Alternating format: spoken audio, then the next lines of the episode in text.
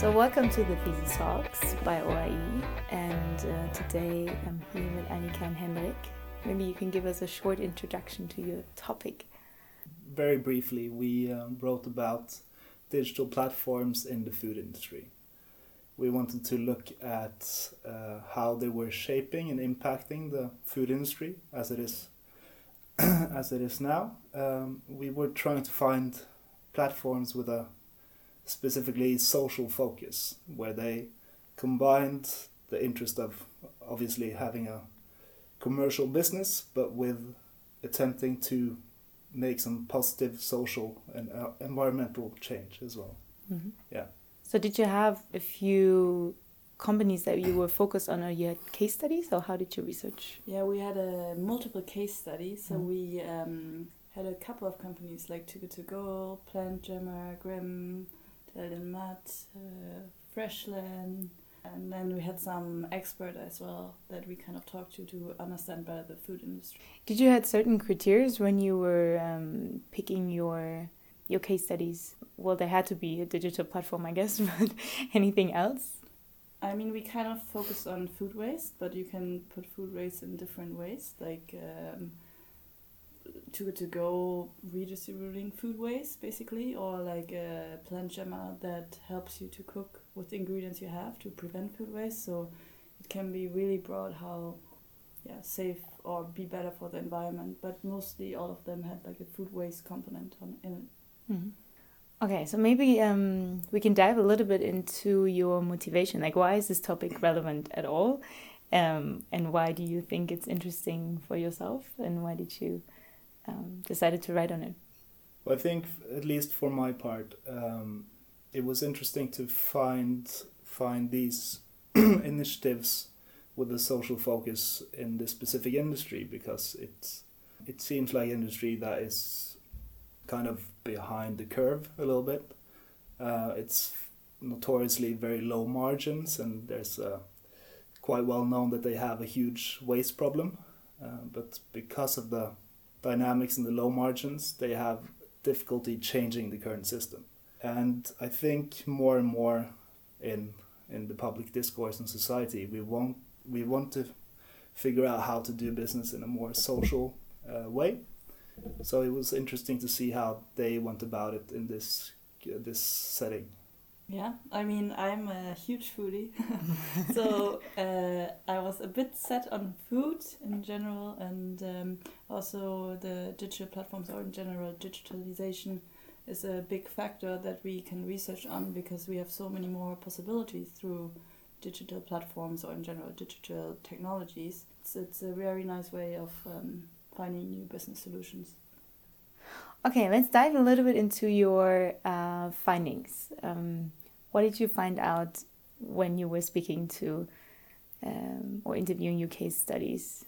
So we we found out uh, a couple of things in the literature previously. Multi-homing, for example, is a uh, something that's undesirable for most platforms because you want to protect your consumer and make sure that they only want to use or need to use your platform rather than your competitors. Uh, and for these companies, multi-homing was actually a more desirable trait. They were happy to engage in joint promotion, point their own users to uh, competing platforms. So rather than competing aggressively, they were actually uh, cooperating uh, much more heavily. Secondly, we also found that um, for some of them, they had what's called um, multinational network effects, which basically means that they are subject to network clusters in each uh, area that they operate in. So, if you, for example, are um, facilitating trade in Copenhagen, then a consumer in London doesn't get any value from that, right? Mm. So they would have to start again in the UK market if they wanted to launch there. Whilst um, a company, a case company we had called Plant Jammer, which had a digital product as their main value offering, they were able to create what is called a global network, where they simultaneously could grow in the US, Germany, and Denmark. And as the user base grow, uh, grew, all of these users in each of these regions benefited from that growth as well. So by having this global network, they more easily could could layer their business and, and find alternative ways or alternative revenue streams to their to their network. Mm.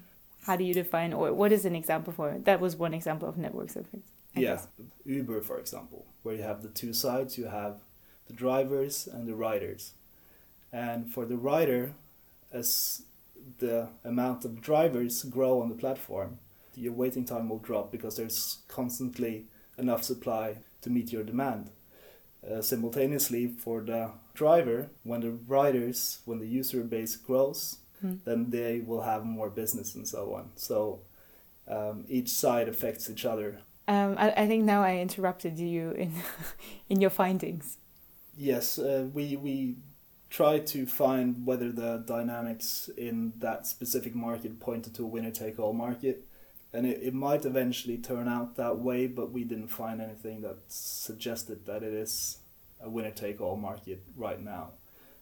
For those who don't know, a winner take all market is where um, certain dynamics are in place to, and they can develop this market leader that can control 90 plus percent of the market share Like Like- Amazon. like Google. amazon google and search engines but we didn't find anything to suggest it's uh, it's like that now So right now the the the marketplace in or the market in Copenhagen in terms of digital food platforms is quite equally distributed, or how does it look like? no too good to go is by far um, the the platform leader Okay. but even though they have the lead uh, looking at the underlying dynamics it's it's completely possible for uh, for someone to compete and, and stay in the market Hmm.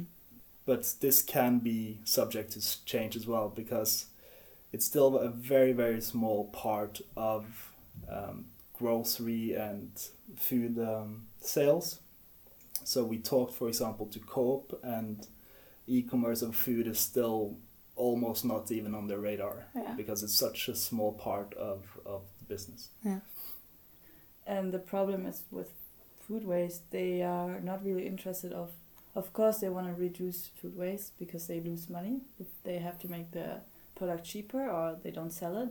But that means more that they push more products on you and we have already fifty percent of the waste is coming from households, so it doesn't Oh. really help. So there's not much food waste in in production, for example. It's like we went to Arla, what was it, like one or two percent? 2% Yeah. Wow, that's nothing. Yeah. no big business is uh, remarkably efficient Wow. Okay. Yeah, so that that's not the problem. The problem is actually with the consumers. yeah, so it's uh, and that's uh, i guess annika's gonna talk more about it but that's also why they push so much information these platforms that we looked into they push information to try to change that our consumption habits and the, the market conventions that we're subject to Hmm. yeah Okay.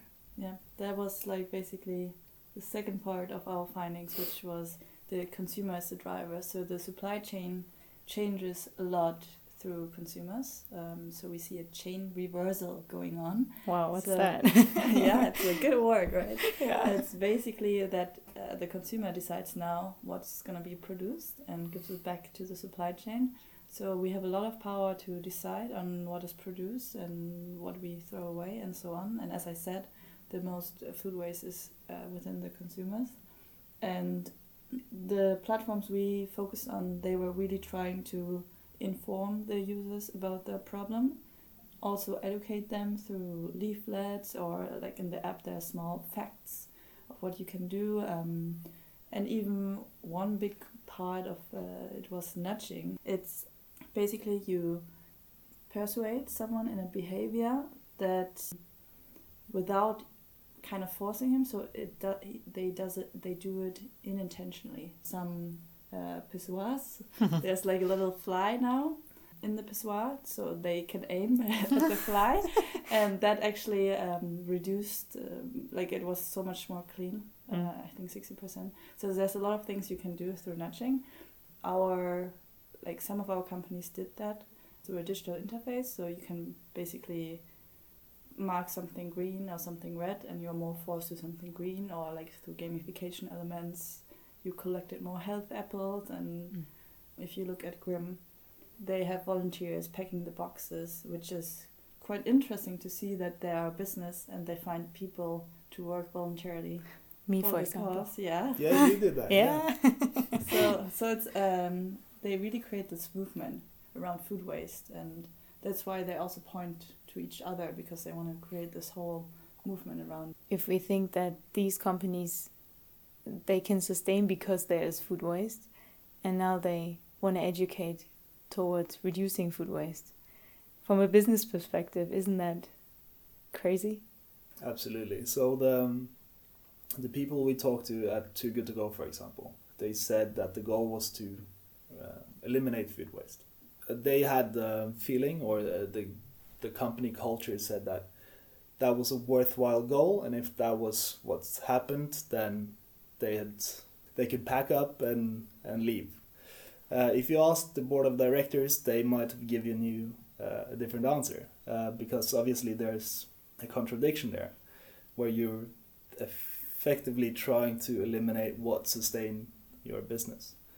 But I think in general, uh, that's not going to happen anytime soon. no They're gonna not. they're gonna be enough waste, food waste, to uh, to keep them going for a long while still. a lot of our companies actually go upstream the supply chain so Too Good To Go uh, implemented now manufacturers into that program so you can go to the Too To Go store here in, next to CBS and buy broken packaging from manufacturers or the chocolate is with the wrong print and so on they also want to go to the farmers now and look okay when it's blueberry season there's some blueberries left what, what could we do with that I think now they're like gather knowledge more and more, and then maybe they don't have to even have some sales anymore. Maybe like the data can be really valuable in the end. We don't know where the business model goes to, but that's maybe just the start. And then, like Amazon, like the marketplace is such a small amount. Now it's more about selling cloud storage or in server storage or whatever. So Mm. um, the business model changed based on. So we kind of did also like a future of the supply chain, kind of like an outlook, and we asked our companies, what do you expect? What's going to happen? yeah So that was pretty interesting. So there was something like it could be like an Apple store where it's only like one product displayed and everyone can touch it, and then in the end you can just get your um, groceries when you check out. instead Mhm. of- that's also a problem that um, when you buy bananas you always pick the nicest one and the single one always get left behind. yeah Um, so stuff like this and the shelves always need to be full, um, because we as consumers have a have this vision like we wouldn't buy the last banana or the last apple. So it's also something about us that we have to change. And so what's the main conclusion in order to solve the big food waste issue.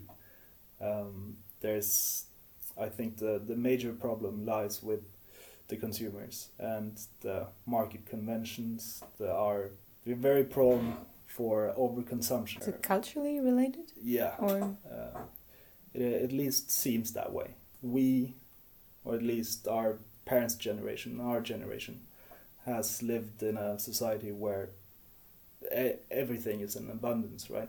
Mm. So we uh, are prone to overconsumption. Uh, we saw some data saying that those who uh, lived during the Second World War, for example, uh, they wasted, I think, ten percent of the average consumer in in Europe Mm. um, because they've experienced that scarcity and the shortage.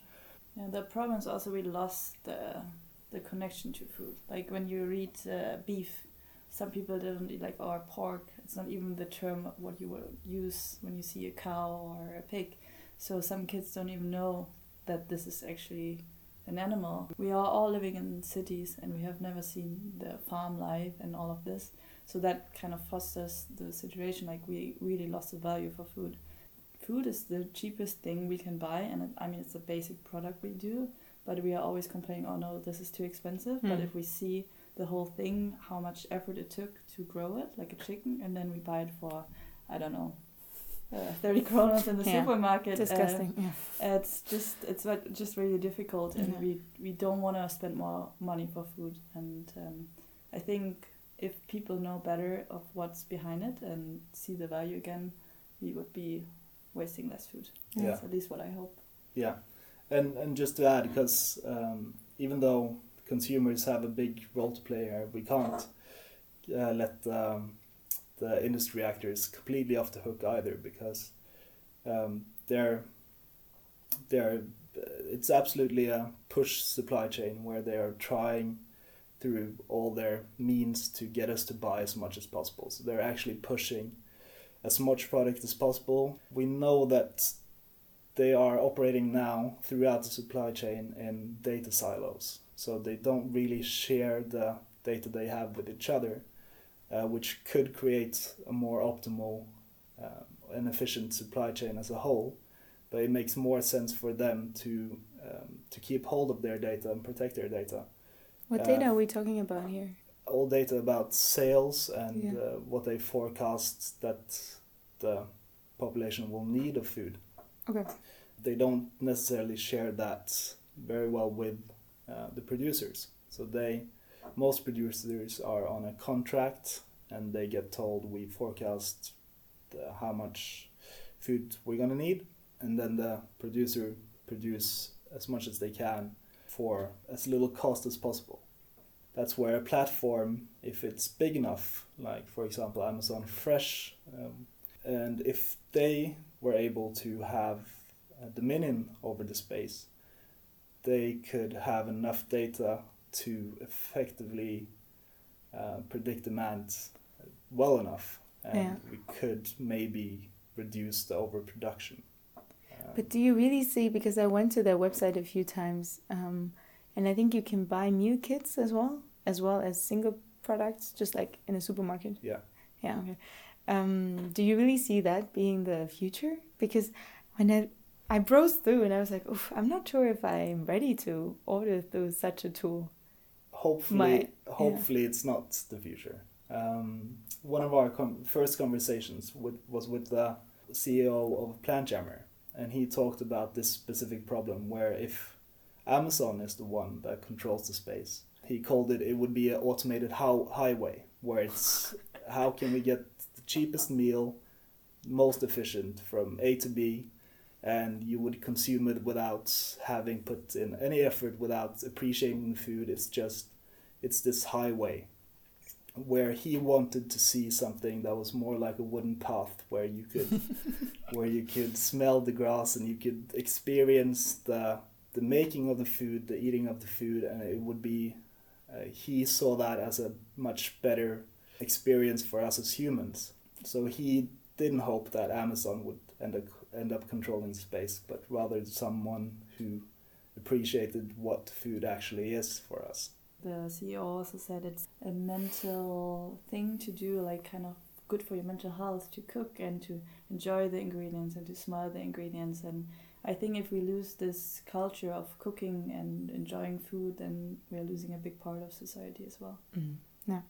Thank you so much. Well, thank, Thank you, you. And Yeah. I think we recorded a lot now.